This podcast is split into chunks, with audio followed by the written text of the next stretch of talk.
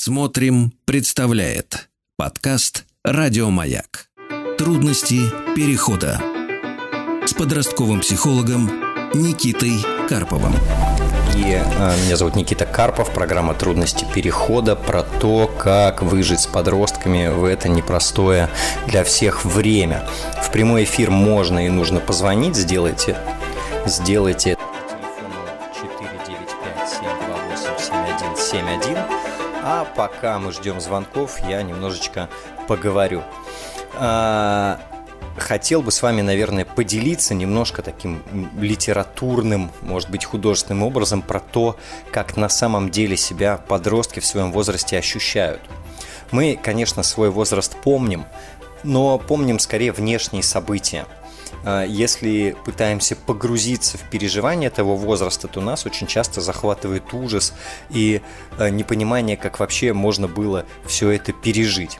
Вот, может быть, видели когда-нибудь в кино, особенно про ковбоев, лошади в конюшне, там нападают индейцы, эту конюшню поджигают, и там пожар, лошади мечутся, ржание, они все пытаются выбиться, сталкиваются друг с другом, пытаются вынести ворота, на которых там э, накинуто бревно. И вот представили, да, вот этот образ? Вот примерно то же самое происходит у подростков в их душе и голове. За это отвечают, я напомню, гормоны, которые провоцируют всяческие разные эмоциональные реакции. За это отвечает перестройка эмоциональной сферы, перенастройка лимбической системы, которая отвечает за распознавание, отреагирование, выражение эмоций. Все когнитивные мыслительные способности тоже сильно подвластны, подвластны гормонам и эмоциям. То есть думают подростки разорвано, очень много, очень быстро, об очень разных вещах. Они могут переживать сейчас за то, что э, они не сделали уроки, что их будут прессовать по этому поводу в школе, и вы отберете телефон, и в то же время переживать э, про то, что жизнь не имеет смысла, и как к ним э, относятся одноклассники. И вот эта вся буря у них происходит внутри. Снаружи это может быть мрачное лицо, не... Э, не приглашающая вас к контакту и к общению, да, или, может быть, вообще он сидит в своей комнате, и вы не в курсе, что с ним происходит. А в душе происходит вот это вот метание, огонь, пожар, э, переживания и так далее. И как будто бы вся система, вся наша психика в течение подросткового возраста проходит такой мощный стресс-тест. Надо как будто бы все системы нагрузить и проверить их пределы. Ну, собственно, так и происходит. Больше никогда в нашей жизни мы не будем испытывать такого количества эмоций, такого количества переживаний, такого полета мысли э, вот в единомоментно, как в этот самый несчастный подростковый возраст. И я это вам рассказываю не для того, чтобы мы начали подростков там дружно жалеть. Это в то же время самый прекрасный возраст и, собственно, создающий великолепные воспоминания. Просто, мне кажется, очень важным достичь большего понимания, что с ними происходит, чтобы лично мы, общаясь с подростком, пытаясь от него чего-то добиться, ругая его за учебу, в большей степени понимали, что у него сейчас внутри. Тогда мы будем испытывать меньше гнева, меньше разочарования, меньше обиды. А это ведет к значительно более конструктивному поведению с нашей стороны и дает нам больше шансов с этими самыми чудесными и замечательными подростками наладить контакт. А мы э, продолжаем нашу передачу и сейчас будем разговаривать с людьми. Я напомню, номер прямого эфира четыре девять пять семь два восемь семь один семь один, а на связи у нас Максим из города Новомосковск. Максим, добрый вечер. Добрый-добрый. Задайте, добрый, пожалуйста, ваш вопрос. Да. Э, смотрите, ситуация какая. У меня э, ребенку двенадцать лет, девочка. В школу она пошла с шести лет, соответственно, сейчас она в седьмом классе. Угу. То есть ментально она на год, ментально она на год старше, но это бог бы с ним, она, она справляется с этой задачей. Uh-huh. Ситуация в том, что у нее характер врожденный, да, врожденный. Она очень упертый человек, она может добиваться высот больших, то есть в спорте у нее были достижения, потом был перерыв в спорте, потом опять она пошла в этот спорт за год, там достигла таких успехов, и вот она упертая, она вот поставит себе задачу, да, какую-то там вне учебы, я сейчас не про учебу говорю. Uh-huh. И вот она будет биться об стену до тех пор, пока не добьется цели. Но в учебе вот такого упорства нет. И э, я это называю вот ее бы энергию да в мирных целях. Вот как заставить ребенка... То есть у, у нас сейчас ситуация следующая. Я ей объясняю, что качество твоей учебы сейчас – это качество твоей жизни в будущем. Угу. Пока результата нет. Вот... Не, она не может, вот это свое упорство, которое у нее есть внутреннее, она не может переложить на учебу. И как ей помочь мне в этом, в частности, как отцу? Угу. А, слушайте, а если бы у нее не было этого упорства в остальных сферах, вы бы какую задачу решали сейчас? Хороший вопрос. Ой, хороший вопрос. Да такую же. Как заставить ее захотеть учиться? Да, совершенно верно. Угу. А... То есть, понимаете, есть, у нее еще есть врожденные там данные, там память, все такое прочее. Она сейчас исключительно за счет этого в учебе, ну, вылазит, что называется, давайте назовем так. Угу. Угу. А в остальных сферах у нее там есть успехи, результаты? Она продолжает заниматься теми вещами, где у нее это упорство хватает? Да, да, да. Она и в бытовом плане упорство, это там какие-то там... что-то поделки, что-то делает. Она очень упертый человек. Ей там вот понравилось что-то, она начинает заниматься. Достигнув успеха, она может бросить это все хозяйство, но, тем не менее, она вот, вот, вот во все упирается, кроме учебы. Угу. Угу. И как бы теперь, да, это перенаправить. Да, просто, понимаете, я, я на нее, я ее не заставляю учиться. Я не проверяю уроки у нее с первого класса. Если ей надо, она придет, что-то спросит, попросит. То есть... Я не составляю учиться. То есть я ей изначально еще с первого класса объяснял, как ребенку, там, да, что, деточка, учись, это твое будущее. И я там вот объясняю тебе, что чем лучше ты будешь учиться, тем лучше ты будешь жить. Угу. Качественнее, ну, вот так вот. Не, не является похожим мотивом. А вы пробовали определить, что вот в тех делах, которых, которыми она занимается, в ней вот это упорство порождает? В каких делах оно проявляется? Оно проявляется в лидерстве. Я, я, и вот я увидела, что кто-то достиг, и я тоже должна это сделать. Угу. Вот именно так. То есть любая я... занятость, любое дело, она увидела достижение и тоже хочу. Совершенно верно. Угу. Слушайте, это необычное и интересное свойство. А, а у нее бывает такое, что она не достигает? Я не припомню, не припомню. Угу. Не припомню, чтобы, то есть не достигла она какой-то цели, вот я, честно говоря, не припомню. Угу. Слушайте, очень интересно. Ну, первое, что, наверное, мне в голову приходит, это, в, ну, во-первых, поискать еще факторы, да, которые провоцируют на достижение. Обычно там есть еще фактор – это интересность. То есть вряд ли из тех дел, где она проявляет упорство, есть дела ей неинтересные. Ну, конечно же, конечно, ей угу. интересно в первую очередь. Угу. В первую очередь интересно. Вот. Но давайте так, вот внутри учебы самой, да? У uh-huh. нее есть тоже свои э, фавориты. Там, предположим, uh-huh. не предположим, а ей нравится там математика и литература с русским языком. Вот uh-huh. там у нас все четко. Вот там у нас упорство, лидерство, все нормально. Остальные предметы, да, и бог бы с ним. Ну, может, и да и бог бы с ними. Смотрите, ну, тут какие у вас варианты получаются? Как взрослому со стороны помочь в остальных предметах или учителях, или ситуациях увидеть, что ей там может оказаться быть интересным? А, да, и самому поискать. Да. Потому что вы ее как будто бы зацепить не сможете. Она сама прекрасно цепляется, но ей нужно увидеть за что.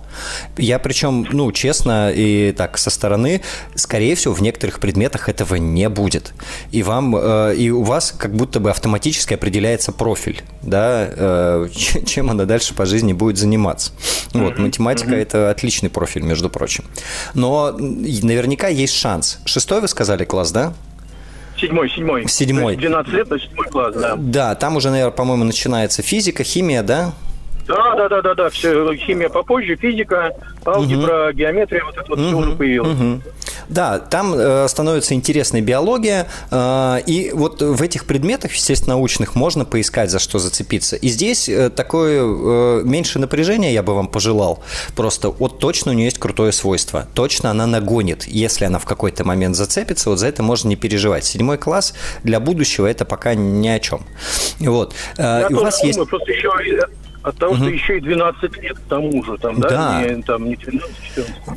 Да, а мы с интеллектуально развитыми детьми общаемся как со взрослыми и рассчитываем, что они мыслят как взрослые, а у них все-таки нет еще этой временной перспективы, нет абстрактного мышления при развитом интеллекте. Вот. И это немножко не работает, когда вы там про будущее говорите, для нее это фантазийная очень история. Вот. У вас есть время спокойно поискать, помочь ей увидеть какие-то грани, за которые она может зацепиться, поэкспериментировать. То есть не давить, потому что если вы здесь давить, ну, я не имею в виду заставлять, а вот просто многократно про одно и то же говорить, это тоже такое давление. Вы, скорее давление. всего, просто крест поставите на этих предметах. Они и так неинтересны, тут еще неприятная ситуация непрерывно происходит. Вот. А как раз искать аспекты, в которых она может действительно зацепиться и свой интерес увидеть. Угу. Все понятно, да, да, да, действительно, мотивацию найти именно внутри предмета и преподнести для того, чтобы ребенок зацепился. Все, спасибо большое. Э, да, спасибо вам, отличный вопрос, хорошего вечера. Всего доброго, до свидания. До свидания. Я напомню, телефон прямого эфира четыре девять пять семь два восемь семь один семь один, и у нас на связи Елена из Московской области. Елена, здравствуйте. Алло, добрый вечер, Никита. У меня вот какой вопрос. У меня прекрасная девочка, шестнадцать лет, uh-huh. хорошо учится. Какой-то такой подростковый период мы пережили в одиннадцать-двенадцать, наверное, когда было сложновато. И сейчас вообще все идеально и хорошо. Uh-huh. Вот. Какой вопрос? Значит, каждый раз, когда речь заходит о том, что когда-то в будущем, возможно, там, да, у нее появится либо молодой человек, сейчас никого нет, либо муж, да, и как, вообще какая-то история про семью, про детей, ее аж вот просто корежит. И она ее все передергивает, она говорит, нет, никогда в жизни, я буду жить одна, у меня вот вообще все будет отлично и замечательно, без, без семьи, никто мне не нужен. Меня, честно говоря, это огорошивает и пугает, потому что м- обычно я понимаю, откуда ноги растут, да, ну, могу, могу понять, почему ребенок так или иначе, да, говорит или поступает. А здесь я вот в замешательстве, честно говоря, потому что, а, потому что ну, мне кажется, такая история может быть с теми, у кого там какой-то травматичный опыт, да, плох, ну, плохая семья, сложная семья, да, у нас uh-huh. вроде достаточно ровные отношения с мужем, и вообще нет, мне кажется, такого прям сильного напряжения вокруг нее, вот, uh-huh. и вот, вот я в замешательстве. Что мне с этим делать и как на это реагировать? А почему вас так это беспокоит, эти высказывания? Не знаю, наверное, потому что для меня семья – это ценность. Наверное, поэтому мне, наверное, хотелось, чтобы когда-то в будущем все-таки у него была семья. И я понимаю, что каждый там, да, вырастает, выбирает сам себе дорогу. Но, угу. наверное, наверное, для меня это было бы важно. Наверное, поэтому беспокоит. Угу. А, она себе нравится сама? А, знаете, она очень-очень-очень сильно самокритична. При том, при всем, что... Она э, очень симпатичная девчонка, но она вот э, жесткая и такая внутри ранимая, а снаружи жесткая, самокритичная к окружающим людям и к себе тоже. Угу. М-м- самокритичная, это значит, что она себе не нравится? Я подозреваю, что да. Вот. Угу. Она открыто об этом не говорит, но мне кажется, что да. Что она угу. к себе очень строга, я бы так сказала. А в каких ситуациях вообще такие разговоры возникают? Ну, где-то там вот э, недавний случай, вот э, собирались с родственниками, в ресторане сидели, и какой-то такой вот зашел э, разговор о том, что в будущем там... А, кто-то из родственников, как всегда, ляпнул, да ладно, девочке самое главное удачно выйти замуж. И все. Вот. В этот момент, хотя я совершенно так не считаю, да, что девочке самое главное удачно выйти замуж, и нет такой...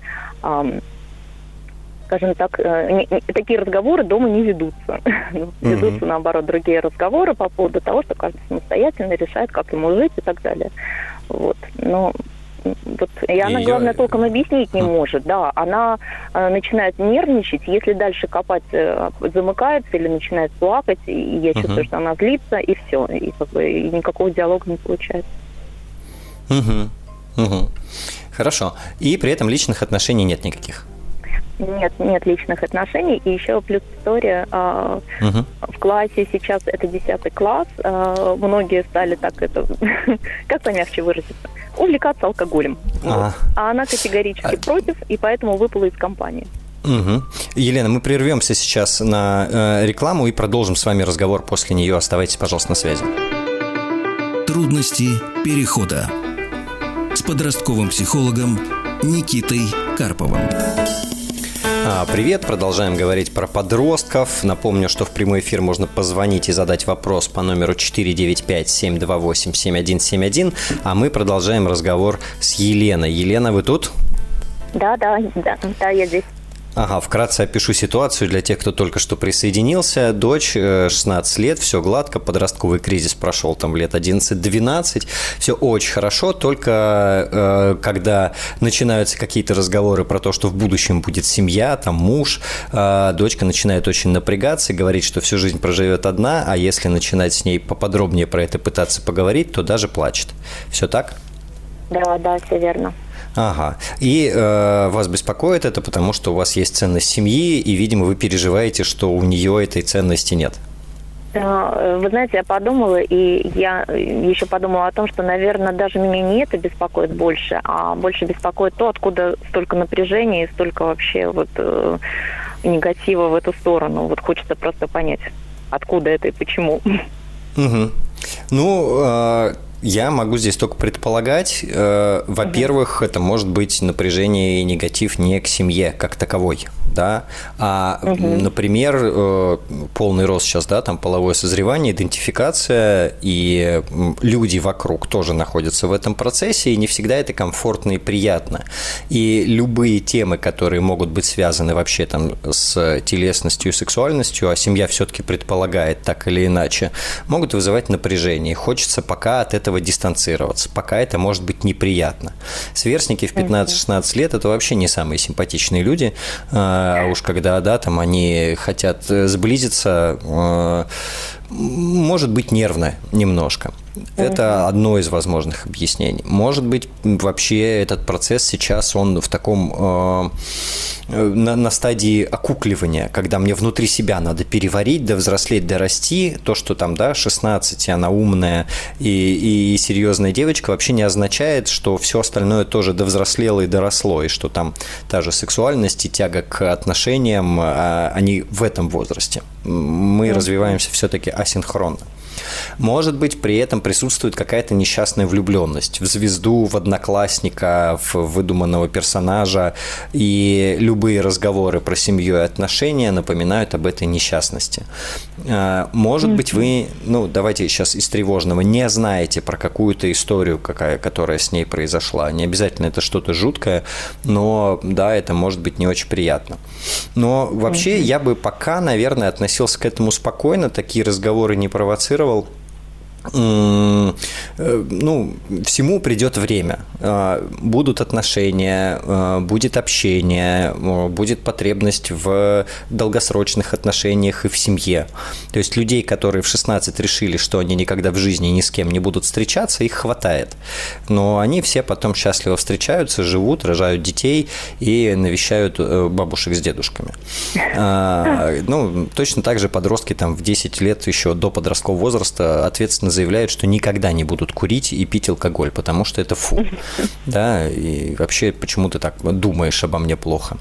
Вот, mm-hmm. поэтому, да, на вашем месте я бы просто чуть меньше переживал. Если у вас есть доверительные отношения и возможность пообщаться, то я бы не спрашивал, что ты так напрягаешься, когда мы про семью говорим, а говорил бы в общем вообще про отношения между людьми, про там мужчин-женщин, про дружбу. Mm-hmm. То есть вот, вот, вот оттуда бы, наверное, заходил при возможности побеседовать. Ага, да, хорошо, спасибо. В общем, хорошо. Да, немножечко сбавить обороты. Да, спасибо большое, Никита. Ну, тревоги точно можно поменьше. Елена, спасибо вам за вопрос. Хорошего вечера, до свидания. Да, взаимно, до свидания. Напомню, что в прямой эфир можно и нужно звонить, и мы с вами побеседуем. Номер прямого эфира четыре девять пять семь два восемь семь один семь один. Также на портале смотрим точка ру в разделе «Маяк» есть программа «Трудности перехода». Во-первых, там можно послушать записи эфиров, а во-вторых, там можно оставить свой вопрос в форме специальной, и мы с вами свяжемся. А сейчас у нас на связи Радик из города Казань. Радик, добрый вечер. Да, Никита, добрый вечер. Рад вас слышать. Задайте ваш вопрос. Да, у меня следующий вопрос. У меня два сына. Э, младшему семь лет, старшему десять лет. Э, mm-hmm. У меня вопрос по старшему сыну. Значит, как бы в ответе первого слушателя вы сказали, что как бы у детей э, как бы не развито вот это вот э, думание о будущем, абстрактное мышление и так далее. Вот у меня mm-hmm. вопрос такой. Как... как бы какие вопросы, может, какие-то истории там, я не знаю, какие-то примеры, как, в общем, ребенку объяснять, что э, его будущее в его руках, и как бы его учеба – это его будущее. То есть я как бы вот на примерах своих вижу, когда ему пытаешься это объяснить, ну, uh-huh. если уж сказать по-простому, в одно ухо влетает, в другое вылетает, и uh-huh. в голове как бы это не оседает, да. И получается разговор, как будто бы ни о чем со стенкой поговорил. Хотя вроде ребенок смотрит на тебя, тебя слушает внимательно, не перебивает. Все uh-huh. как бы визуально кажется, что все хорошо, а на самом деле приходится это повторять из раза в раз, постоянно. Как бы вот как mm. найти вот эти вот ниточки, в- волшебные слова, понять. Да? Да, волшебные слова, чтобы с первого раза дергать, чтобы, чтобы ребенка это зацепило. Потому что вот я вижу, в учебе, как бы, да, там прогресс есть, вроде ребенок начинает стремиться, но я вижу, что он это делает, ну, не сказать из-под палки, но как бы вот, ну, надо, делает, uh-huh. там, не надо, не делает, да. Uh-huh. А вот именно, чтобы вот глаза горели, чтобы как бы стремление какое-то было, вот именно вот это вот, как замотивировать ребенка, и с целью как бы того, чтобы он понимал, что это в будущем ему это нужно будет. Как бы, если уж говорить на примере с младшим ребенком, вот у младшего, хоть ему семь лет, но у него уже это понимание есть. Меня как бы это удивляет. То есть даже вот пример. Угу. Так. Берется за учебники там и так далее. То uh-huh. есть вот как бы два больших примера разных, да, но вот тем не менее вот нет такого рода вопрос. Хороший вопрос, спасибо вам за него большое. Во-первых, давайте я начну с разочарования. У младшего э, какая-то другая мотивация. Она не связана с будущим, потому что там до будущего еще очень далеко, до действительного понимания, что такое будущее. То есть на уровне интеллекта они с вами могут поговорить про перспективы, про то, что будет через десять лет, у них фантазии хватит, и ваши слова они помнят. Но это как будто бы, знаете, опыт, который на душу не ложится вообще. То есть это вот Вот как они могут рассказывать, что вот они встретятся со злодеем, и они ему напинают, а, да, когда мы там про безопасность понятно, рассказываем. Да, да, да, да. Вот, такая же фантазия, они с этим не сталкивались. У них у обоих, смотрите, ключевая мотивация, ну, у младшего в большей степени, у старшего в меньшей, ключевая мотивация – это интерес. Интерес, а у младшего еще очень сильная мотивация одобрения взрослых. Это вы, родители и м- учительницы начальных классов. Да, не зря там в начальных классах говорят, что главное выбрать учителя, ради которого ребенок будет стараться. Это не хорошо, не плохо, это просто у психики сейчас такие механизмы мотивации. У э, того, который постарше, основной мотив, сейчас удивитесь, это познание. Вот у психики, да, там процесс, которым она вовсю занимается. Но при этом познание не путем, который предлагает школа, к сожалению. То есть познание психика не осуществляет через сорокаминутное сидение на уроках. Она осуществляет его через бегание, лазание, прыгание, троганье, ломание там, и все на свете, через свой опыт. И ведущий мотив – это всегда интерес. Вот в дошкольном возрасте и в младшем подростковом это всегда интерес. У младшего условный интерес соответствовать ожиданиям, там, да, или еще повезло с учительницей, она интересно рассказывает, ему действительно этот окружающий мир прикольно. Да? Обычно к концу младшей школы, вот как сейчас у вас ваш старший, уже разбираются, что это не очень все интересно, в жизни пока вообще непонятно, как применять. ваши слова про будущее звучат весомо, потому что папа авторитетный, но абсолютно непонятно. То есть в этом горящий глаз пока не будет. Вот. И если хочется, чтобы горели глаза, то должен появиться интерес в процессе. Он может быть очень разный. Он может быть э, азарт. Да, а я вот это смогу, а вот так смогу. Он может быть какой-то конкурентный, да, там, обогнать кого-то. Он может быть, э, я не знаю, там, наспор с папой что-то мы делаем. Он может быть э, одобрение, да, со стороны родителей. Он может быть, я не знаю, с младшими, как придумывают, что мы там не просто прописи пишем, а уничтожаем инопланетных захватчиков а, э, путем обведения. Проявлять, да? Фантазию, так сказать. Ну, вот я просто рассказываю, откуда могут горящие глаза появиться, из интереса. Понятно. Вот. А, при этом разговоры про будущее, они очень важны. Единственное, что нужно разделить, это разговоры и наши ожидания от этих разговоров. Ближайшие года четыре-пять все эти разговоры, они, ну, с нашей точки зрения, впустую. То есть они не приведут мгновенно к выстраиванию мотивации и стратегии роста. Но это потихонечку все равно откладывается, формируется, влияет. И когда структуры мозга дорастут, оно склеится. Да? То есть мы можем продолжать говорить, показывать. Лучше на примере мультиков, героев. Вот смотри, он там сейчас тренируется, а потом он через там, два дня пошел и всем напинал. Да, да? Да, да, есть такое. Это значительно понятнее, чем вы рассказываете, как это важно в будущем. Это очень абстрактное слово для десяти лет. Вот. Самое главное, не испытывать разочарования и не выказывать этого разочарования, что он от ваших мотивационных речей, да, там, не начал рвать эту математику в клочки. Вот. В целом, больше спокойствия и больше интереса вам здесь желаю тоже, потому что, ну, ключевая-то задача получить мотивацию, она все равно через интерес. Все понял. Спасибо, Спасибо вам за вопрос. Хорошего вечера. До Спасибо. Свидания. Спасибо. Взаимно. До свидания. Трудности перехода. Мы продолжаем нашу программу «Трудности перехода». Мы говорим о подростках и о том, как нам, родителям, с ними нелегко в этот период. Хотя подросткам, как я говорил в начале, тоже трудновато. Свой вопрос можно задать, если вы позвоните по телефону четыре девять пять семь два восемь семь один семь один или оставите свой вопрос в форме на сайте «Смотрим.ру» в разделе «Радиомаяк» в программе «Трудности перехода». А у нас на связи Игорь Ильич из города Архангельск. Добрый вечер. А, здравствуйте. Здравствуйте. Я вот хотел задать такой вопрос. Значит, как вот воспитать в подростках чувство уважения не только чтобы в школе они были вежливыми, а и после окончания школы?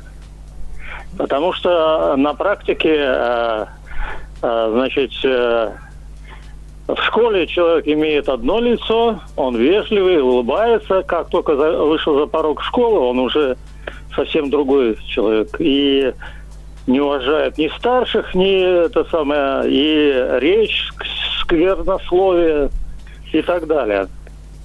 Угу. Вот как этот, эту проблему решить? По-моему, она острая и для взрослых. Потому что, что взрослые также? Да. То есть на работе мы имеем одно лицо, после работы совсем другие. Но я думаю, что начинать надо в школе все-таки. Но мы об тут этом сейчас говорить. Несколько, как наверное, разных вот... понятий мешаем. А вы про своего подростка спрашиваете или так абстрактно? Ну и про, и про своего тоже. Но это касается, понимаете, это общая проблема, как бы... Вообще для переходного периода это остро стоит, потому что а... они как бы становятся, хотят выглядеть взрослее, и угу. из-за этого они грубят, там, ну, как бы считают, что это показатель взрослости. Угу. Но Все опять так. же это не в школе, то есть они зависимы в школе. То есть вот преодолеть вот это вот проблему, то есть э, двоеличие или как э, два лица. Ну, смотрите, вот тоже, чтобы, не, не мешать все в кучу. То, что мы с, в одних ситуациях ведем себя одним образом, а в других другим, это вообще-то для людей нормально. Мы в семье одни, с друзьями другие, на работе третьи, в, там, в спортзале четвертые. Это свойственно вообще всем людям. И где-то мы себе больше позволяем, где-то меньше, где-то мы веселее, где-то мы грустнее. Это нормальная история. И в том числе в подростковом возрасте, кстати, подростки этот навык осваивают. У них появляется внутренняя задача расширения ролевого репертуара. Да, они до какого-то момента там мальчики-зайчики, потом они детсадовцы, потом они школьники и дети. А в подростковом возрасте взрыв такой происходит, потому что появляется очень много ситуаций, где они бывают, и они пытаются разобраться, где, как и какими им быть стоит, да, и для них там полезно и хорошо. Это одна история. То есть э, люди, которые всегда одним и тем же образом ведут себя независимо от ситуации, это как раз люди, у которых не хватает гибкости, да, и не хватает умения перестроиться. Вторая история про уважение. Это важный вопрос. Э, уважение – это хорошо было бы, ну, такой личной ценностью, чтобы я сам выбирал уважительно относиться. Мы обычно детей и подростков заставляем уважительно относиться. То есть мы им не прививаем эту ценность, мы как будто бы им даем ограничения. Да, с этими людьми себя так вести нельзя. Это неуважительно, это плохо, надо уважать. Должен уважать. Вот. А в подростковом возрасте вообще-то формируется потребность э, к бунту. К бунту против системы, против взрослых, против старших. И в том числе против установок, которые система транслирует. Против запретов, против ограничений. И здесь попадает под замес в том числе история с старших надо уважать. Ну или вообще там людей надо уважать. Или надо вести себя прилично. То есть все то, что родители твердят, транслируют и толдычат, оно, как бы подростки поднимают это на флаг и демонстративно нарушают. Это один аспект. А второй аспект, вы несколько раз повторили, в школе им приходится вести себя прилично, в школе им приходится держать себя в руках. Это требует сил, требует энергии, и после школы э, нужно, чтобы маятник качнулся в обратную сторону. Хочется уже не держать себя в руках. Это очень заметно по маленьким детям, которым после школы надо побегать, потому что в школе бегать нельзя. Вот. Соответственно, у подростков происходит примерно та же самая история, но немножко на более сложном уровне. Если в школе они соблюдают нормы и правила, им нужно где-то место, где эти нормы и правила не соблюдать. Соответственно, как транслировать, как прививать ценность, отвечая на м- ключевой вопрос. Во-первых, мы моделируем свое поведение, своим поведением. Мы показываем, как мы с уважением относимся к другим людям. Подросткам мы аргументируем, поясняем, почему и зачем мы так себя ведем. Да, мы говорим, мне важно. Я там своему сыну говорю, для меня принципиальная история, я вежливо общаюсь с другими людьми. Я считаю, что это круто, и я этому следую. Он не видит, что я общаюсь с другими людьми грубо. И мы, начиная с небольшого возраста, детям по много тысяч раз на конкретных ситуациях показываем. Вот смотри, вот тут мы делаем так, потому-то, и подкрепляем это своим поведением. То есть невозможно, если мы никогда в жизни там про уважение и про вежливость не говорили, а, начать в подростковом возрасте. И, наверное, ключевое, что я здесь хочу сказать, что в подростковом возрасте очень важно аргументировать, причем на уровне, которым понятно им, а, а не нам. И тогда появляется шанс. Подростки не готовы уже э, воспринимать на веру наши утверждения. И нам бывает нелегко объяснить, кроме как старших надо уважать. Да? Они задают вопрос, а почему? И вот тут хорошо бы мы могли действительно объяснить. Трудности перехода с подростковым психологом Никитой Карповым. Всем привет! Мы продолжаем разговаривать про подростков и продолжаем поддерживать родителей подростков, потому что это действительно нелегко растить еще не взрослых, но уже не очень управляемых людей. В прямой эфир можно позвонить по номеру четыре девять пять семь два восемь семь один семь один или оставить свое сообщение в форме на сайте смотрим точка ру в разделе «Радиомаяк», программа «Трудности перехода». А у нас на связи Александр, город Великий Новгород. Александра, добрый вечер. Здравствуйте. У меня такой вопрос. В общем, у нас в семье двое детей. Дочка четырнадцать лет и сын восемь. Угу. Вопрос по старшей дочери. Уже вот как три недели она живет с бабушкой. С родителями категорически она не хочет с нами общаться. У нее обида на нас. Я с вами жить не хочу. Вы меня заставляете учиться. Вспомнила все детские там обиды какие-то, походы к врачам и, в общем, так далее. Мессенджеры заблокированы, периодически где-то там в каких-то мессенджерах отвечает, на звонки не отвечает. Вкусняшки, которые мы пытались через бабушку передавать, она пишет, что не передавайте мне ничего, я ничего от вас не хочу.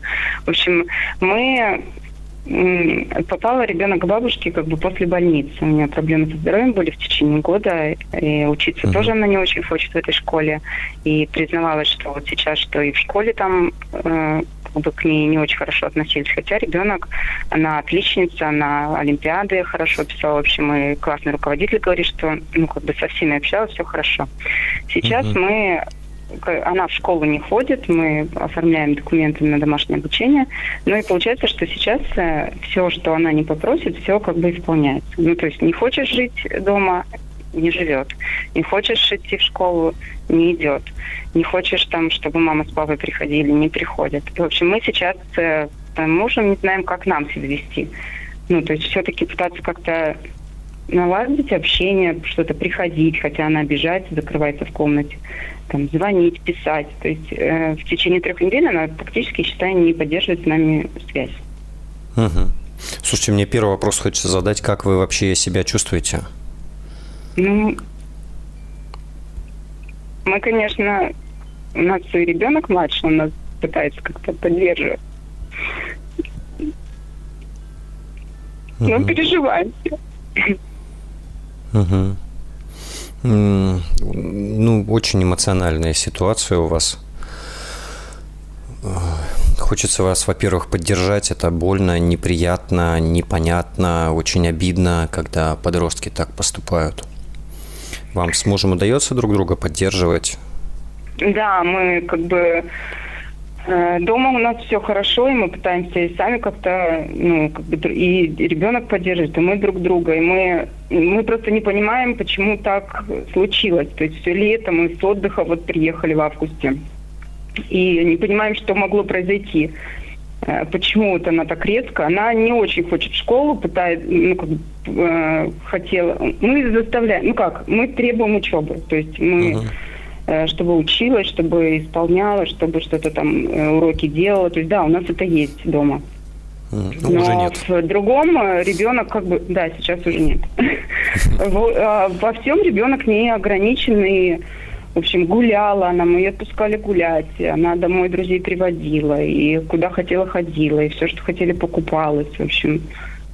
Ну, и сейчас вот она категорично много гадостей каких-то писала, что там еда дома не нравилась, и что... Ну, в общем, угу. мы не понимаем сейчас, как нам. Надо как-то вот или затихнуть. Если мы не пишем, не звоним, то она тоже не, не пишет, не...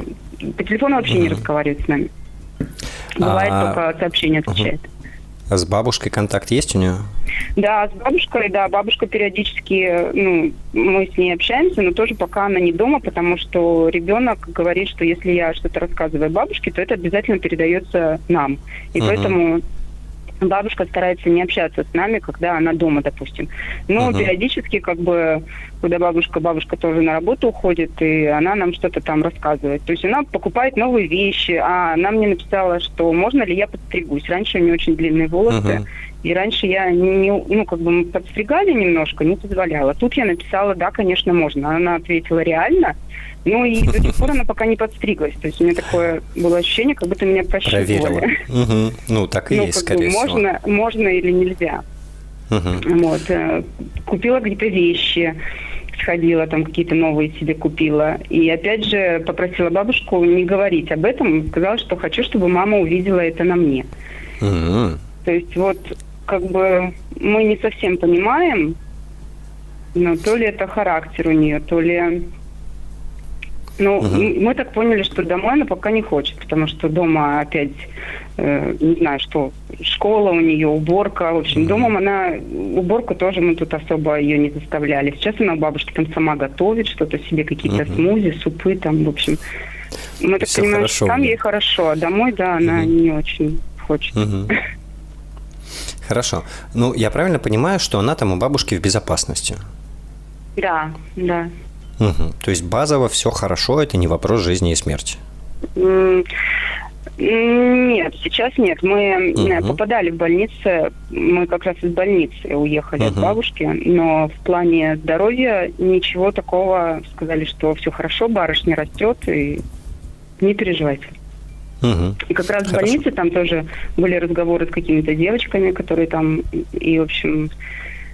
Вот после больницы как раз он сказал, я домой не поеду. Я хочу остаться угу. только здесь и не учиться ни домой, никуда.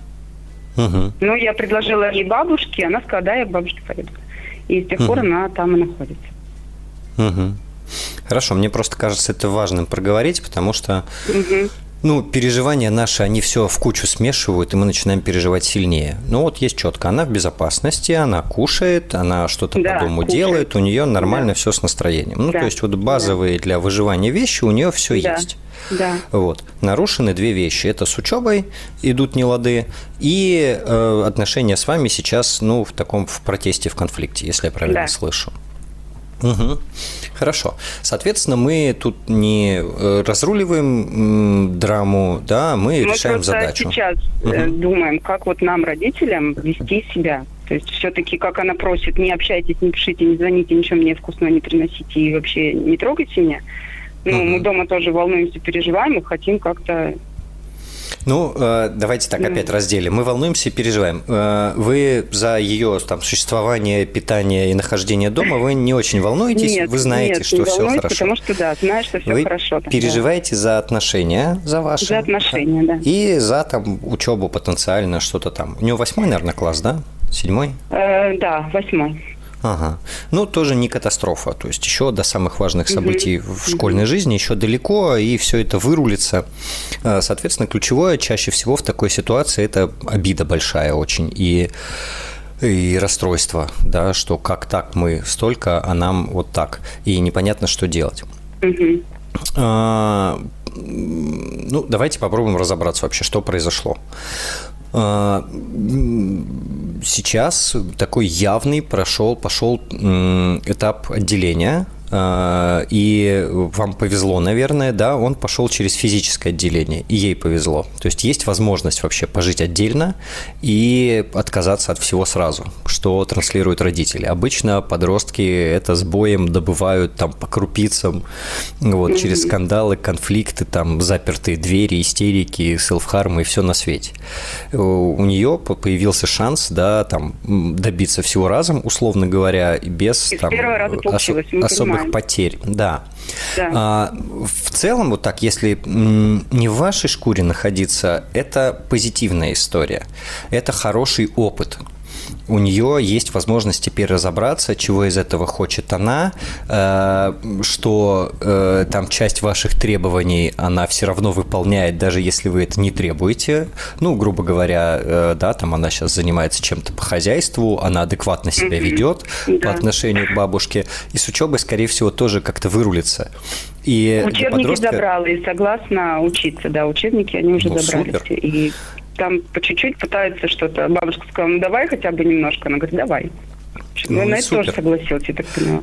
То есть, по сути, у нее такое раннее взросление и то, что подросткам обычно очень сложно осознать, что э, я на самом деле готов делать все то, что от меня требовали родители. А козил я только по одной причине, что от меня этого требовали родители. Сейчас этот фактор ушел. То есть, как только вы начнете требовать, чтобы она кушала, она прекратит там кушать. Да? Начнете требовать, чтобы она там училась, она прекратит там учиться. Ну, логика понятна, да? Но она так и говорит, что да? много контроля надо мной было. Да, даже если его фактически не очень много, у подростков глаза велики в этом mm-hmm. смысле, они контроль этот выискивают и активно против него сопротивляются. Давайте так, наверное, главное я вам скажу, это не связано с ее отношением к вам. То есть не то, чтобы она вас не любит или ненавидит, а с отношениями все нормально. Просто вот такой получился сейчас выверт по сепарации. Это лучше, чем если бы она продолжила болеть и не ходить в школу, лучше, чем если бы она продолжила прогуливать mm-hmm. школу, вы бы об этом не знали, лучше, чем она бы ежедневно с вами скандалила. А, ну, так, со стороны, давайте так, еще mm-hmm. раз. Вот вам, наверное, так не очень кажется, но я вот хочу поделиться взглядом со стороны. И, по сути, у вас есть задача, как в этих условиях выстроить контакт. Эти условия для вас непривычные. Вы не можете непосредственно что-то сделать. Да? Вы не можете там зайти к ней в комнату. Она не готова. И, по сути, вот у вас сцена из «Маленького принца» получается, да, про приручение этого лисенка. Когда вы готовы общаться, вы это выказываете, и вы пробуете делать какие-то шаги, которые максимально не похожи на контроль. Вот. Здорово, если да, она не... Да, верно. Да, именно так, да. Да. И это очень здравая история, что вы доброжелательны, да, вы не заставляете ее вернуться домой, вы же договорились, вы там не спрашиваете, как учеба. Вы можете да. спросить, как ты, как настроение, да, можете честно меморандум написать, что мы вот не заставляем, не требуем, да, мы просто угу. хотим с тобой контакт поддерживать. Не читает сообщение, не знаю, напишите бумажное письмо. Но, опять же, ваша задача, по крайней мере, на этом этапе избегать воспитания. То есть, да, избегать попыток нанести пользу. Там есть бабушка, бабушка по порядке, похоже, и да. ну, какую-то часть она на себя возьмет, ничего у вас не проваливается катастрофически, не происходит. Вот. То есть, ваша задача просто искать, каким образом этот контакт выстроить и поддержать. И это будет чуть-чуть по чуть. Да, вот. Там здесь попереписывались, там, я не знаю, она письмо прочитала, тут вот вы наш угадали mm-hmm. с печеньками, и она их взяла. Mm-hmm. Примерно так. На самом деле подростки, которые живут с родителями, происходит все то же самое. Да, просто еще на фоне скандалов. То есть подростку, чтобы запереться в комнате, нужно с родителем поругаться сначала, а потом родитель делает все то же самое, mm-hmm. что предстоит делать вам. И раз там, в неделю пятнадцать минут складывается какое-то общение. Вот, вы можете наговаривать какие-то голосовые ласковые, да, можете, ну, сформулировать вместе с папой позицию, что мы, угу. ну, хотим общаться, мы не настаиваем ни на этом, ни на этом, будем рады, если ты вернешься и готовы угу. к пересмотру договора, потому что она, по сути, сейчас поставила всех в ситуацию, когда или вы делаете, как я, да. А, говорю, наконец-то, да, я говорю ей это давно, судя по всему, ну, или, не вы, не, или вы не видите то, что я делаю. По сути, у вас тут ну, нет особого возможности влияния какого-то и развернуть ее обратно. Mm-hmm. Ну, еще, может быть, я бы обратил внимание э, на то, что происходило в школе. Э, возможно, там что-то кроется. Я искренне да, вам... Да. Она сказала, что одна девочка была, с которой у нее, она ее доставала весь год, она терпела и молчала. Она говорит, я не хочу быть такой же злой, как все эти люди. И, в общем-то, это тоже есть причина, по которой она просит перевести ее в другую школу. Ну, мне uh-huh. так кажется, потому что она не хочет возвращаться в эту школу, в этот класс. Uh-huh. То есть она готова, ну, хочет в другую. Переведите меня в другую школу. Значит, что была причина. Значит, была причина. Я желаю вам удачи, спокойствия. Спасибо вам большое. Все наладится. Да, всего доброго. Спасибо, Никита. До свидания. Трудности перехода с подростковым психологом Никитой Карповым. Всем добрый вечер. Мы продолжаем разговаривать с родителями подростков, про подростков и про наше психологическое состояние, которое, конечно же, страдает. В прямой эфир можно позвонить по номеру четыре девять пять семь два восемь семь один семь один или оставить свой вопрос в форме на сайте смотрим точка ру в разделе «Радиомаяк» в программе «Трудности перехода». А с нами Дмитрий из Санкт-Петербурга. Дмитрий, добрый вечер. Здравствуйте. Задайте Алло. Ваш вопрос. Да-да. Вопрос такой. Две девочки, сестры, одной шесть лет, другой десять лет. Оба, обе занимаются спортом одним и тем же. Так получилось, что у младшей девочки результаты стали ну, гораздо лучше, чем у старшей. Она больше добивается. И uh-huh. чё, в чем-то уже начинают догонять, условно говоря, старшую, и у них на этой почве происходят, ну, конфликты, а какие-то убеждения старшей девочки, что, ну, первое, что, во-первых, надо постараться побеждать, uh-huh. ну, в, первую, в первую очередь себя, и достигать, uh-huh. ну, когда ты побеждаешь себя, ты достигаешь каких-то, ну, маленьких результатов и движений вперед. Ну, не uh-huh. очень получается убедить ее в этом, это как бы такой... Ну, и, и бывает у них и в простой жизни они э, довольно сильно конфликтуют, когда что-то делят, там, вот в этой части бывают, ну, такие Uh-huh. Не, не очень хорошие вещи. Uh-huh. Какой вот вопрос? Вопрос как, да. Вопрос-то как убедить старшую, что все-таки э, ну, вот эти конфликты попытаться сгладить, что, что надо сделать, чтобы все-таки старшую убедить, что э, ну, в жизни по-разному бывает, и как бы не все олимпийскими чемпионами становятся. Ох, ну на уровне головы это не просто, конечно. Они прям одним видом спорта занимаются? Да. Ох-ох-ох-ох. А, в этом возрасте там как будто бы внутри ребенка некого убеждать. А, то есть там нету такой структуры, которая может понять, признать и согласиться. Это даже в тридцать-сорок лет непросто сделать. Признать, что, например, у меня тут не будет такого успеха, когда у кого-то рядом он явно есть. Вот. А, ну и вообще конфликты между братьями и сестрами – это скорее норма, чем не норма. И тут наша задача м- помогать им соблюдать правила поведения. Не требовать от них там братско-сестринской любви, а, а хотя бы а, соблюдать правила поведения. Если мы говорим про спорт, то я бы искал легитимную возможность поменять спорт для старшей. Легитимную не в смысле, что она сдалась, да, там и все, а в смысле нашла что-то более интересное для себя. То есть вот как раз с таким посылом, чтобы не было непрерывного сравнения, чего и как у меня происходит, потому что его не избежать, если они в одном виде спорта примерно одно время, скорее всего, занимаются. Вот. И это будет вечным поводом для напряжения. Наверное, а так. Просто, угу. просто когда, ну, говорили, что да, давай, как бы, может быть... Нет, она говорит, я хочу тоже этим спортным видом заниматься. То есть надо предложить что-то, альтернативу какую-то, правильно я понимаю? А, да, причем ее можно предложить в формате «еще и». То есть не бросать этот, а поискать что-то еще, что может быть интересное. Тогда легче э, ну, будет переключиться, если возникнет такая потребность. Ну, угу. по крайней мере, мы попробуем, грубо говоря. Да? Может так оказаться, что она упрется и здесь. Нет, я вот это хочу. Э, ну, что поделать? Тогда мы живем просто с осознанием, что у нас есть постоянное поле для напряжения и для расстройства. Ну, так бывает тоже, да. То, что вы хотите до дочери донести, то, собственно, и нам в какой-то момент надо осознать, что так может быть и что ребенок в целом имеет право расстраиваться. А общая схема у нас поведения такая, что на первом этапе мы принимаем, признаем эмоции, соглашаемся с переживаниями и помогаем их выразить, э, угу. да, там и поплакать, и порасстраиваться. А, угу. э, и все разговоры про то, как можно было бы разрулить или что можно было бы сделать, они в отдельное спокойное время.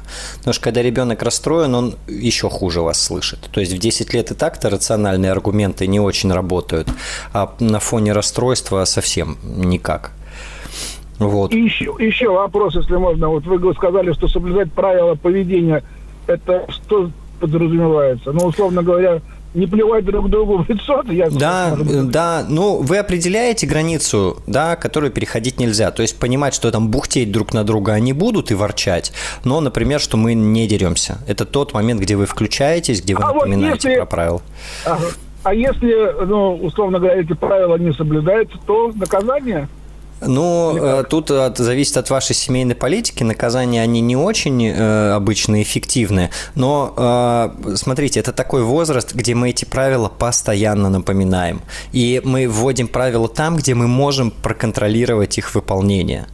Вот. Мы mm-hmm. после этого мы разводим их по разным комнатам, мы разговариваем, да, и с одной, и с другой, когда они обе успокоились. Вот. Э-э- то есть наша задача здесь вот это правило транслировать и поддерживать. Оно будет нарушаться. Тоже здесь не надо тешить себя иллюзией, что мы один раз сказали и все. Вот так не бывает. Они через там какое-то время его начнут выполнять, через какое-то время снова нарушат, и значит мы снова возвращаемся к напоминанию и контролю. То есть это тоже такая часть нашей реальности. Никаких волшебных вот, да, вещей, к сожалению, не существует, как бы нам ни хотелось. Понятно. Спасибо большое. Спасибо, Спасибо Дмитрий, за вопрос. Хорошего вечера.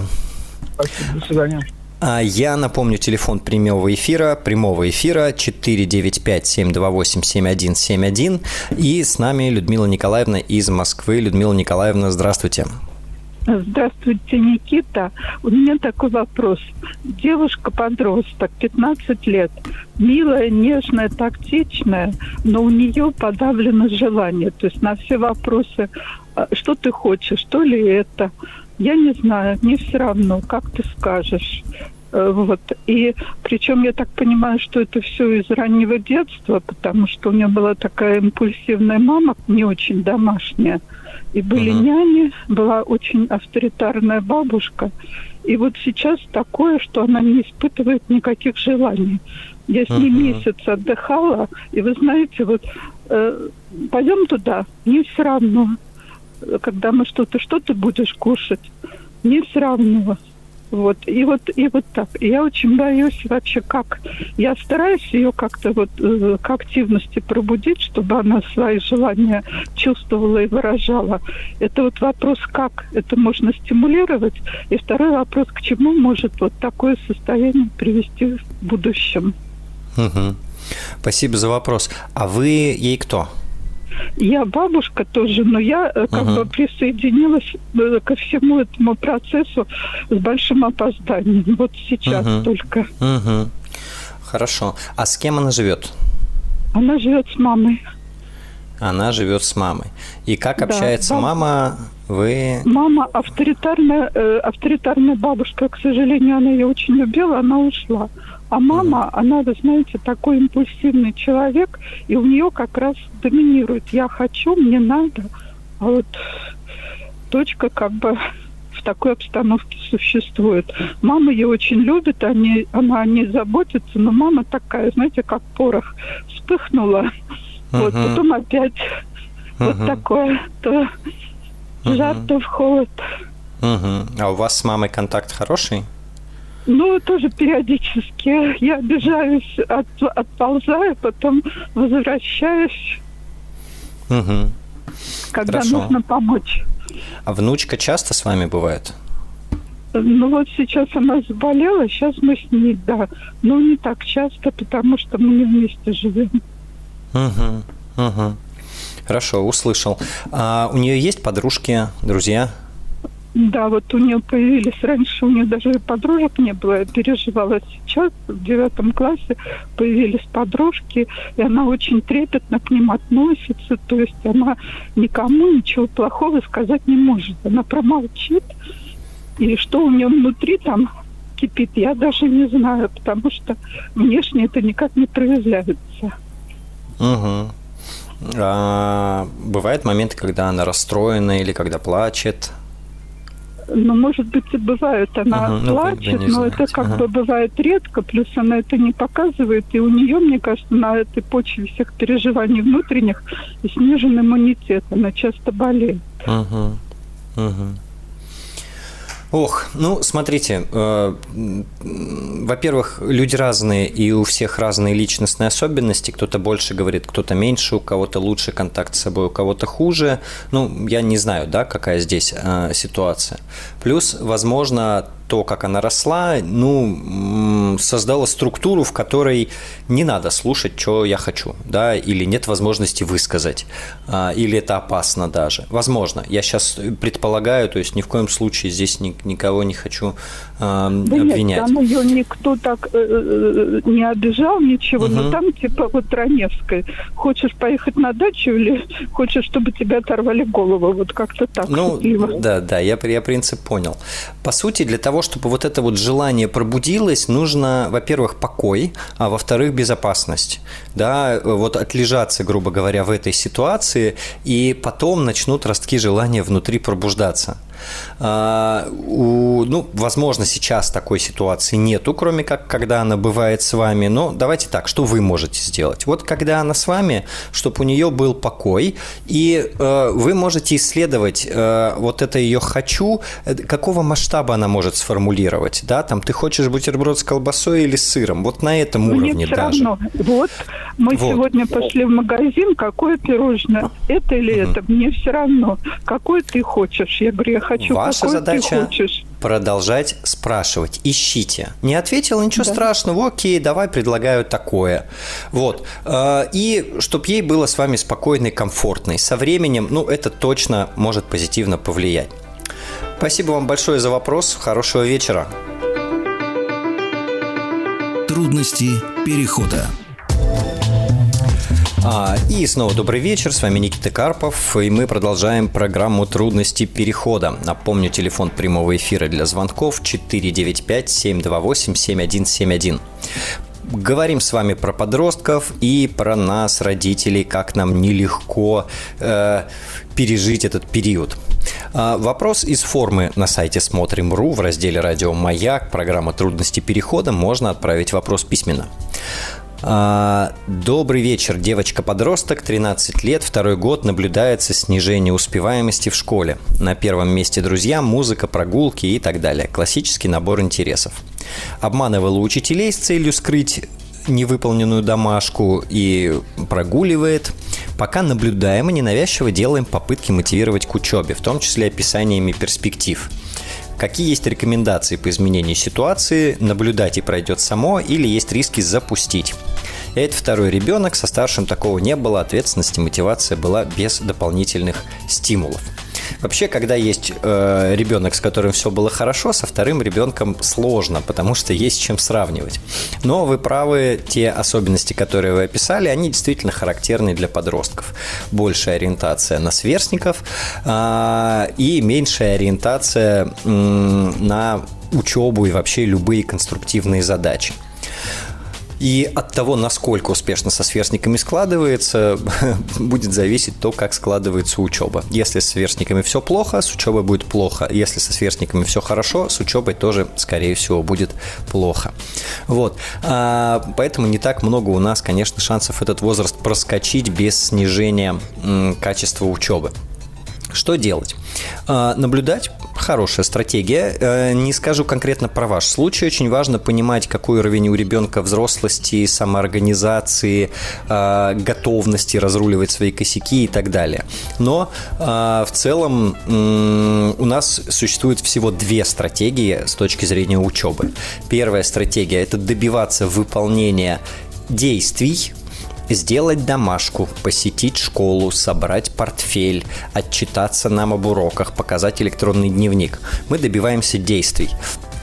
И мы можем их добиваться разными путями: шантаж, подкуп, угрозы и так далее. Ну, я сейчас описываю то, что родители обычно делают. Мы получим выполненную домашку, грубо говоря, но мы никак не поспособствуем формированию мотивации к учебе, а то еще закопаем ее поглубже. И вариант второй – это мы не требуем конкретных действий или требуем их минимально, зато помогаем найти мотивацию. К сожалению, мы все обладаем одним единственным инструментом нахождения мотивации. Это рассказывать страшные истории, как ребенок сгинет под забором, если прямо сейчас не начнет учиться.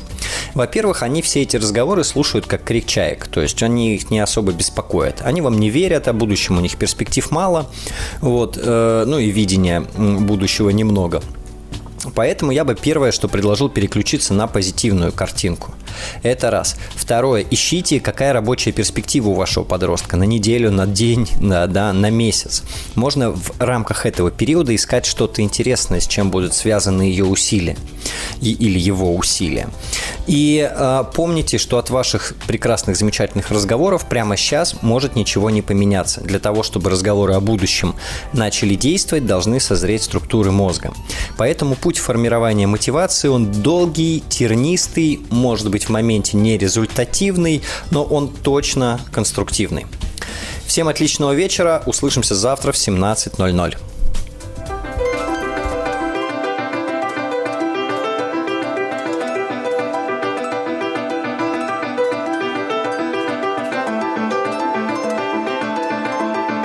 Трудности перехода.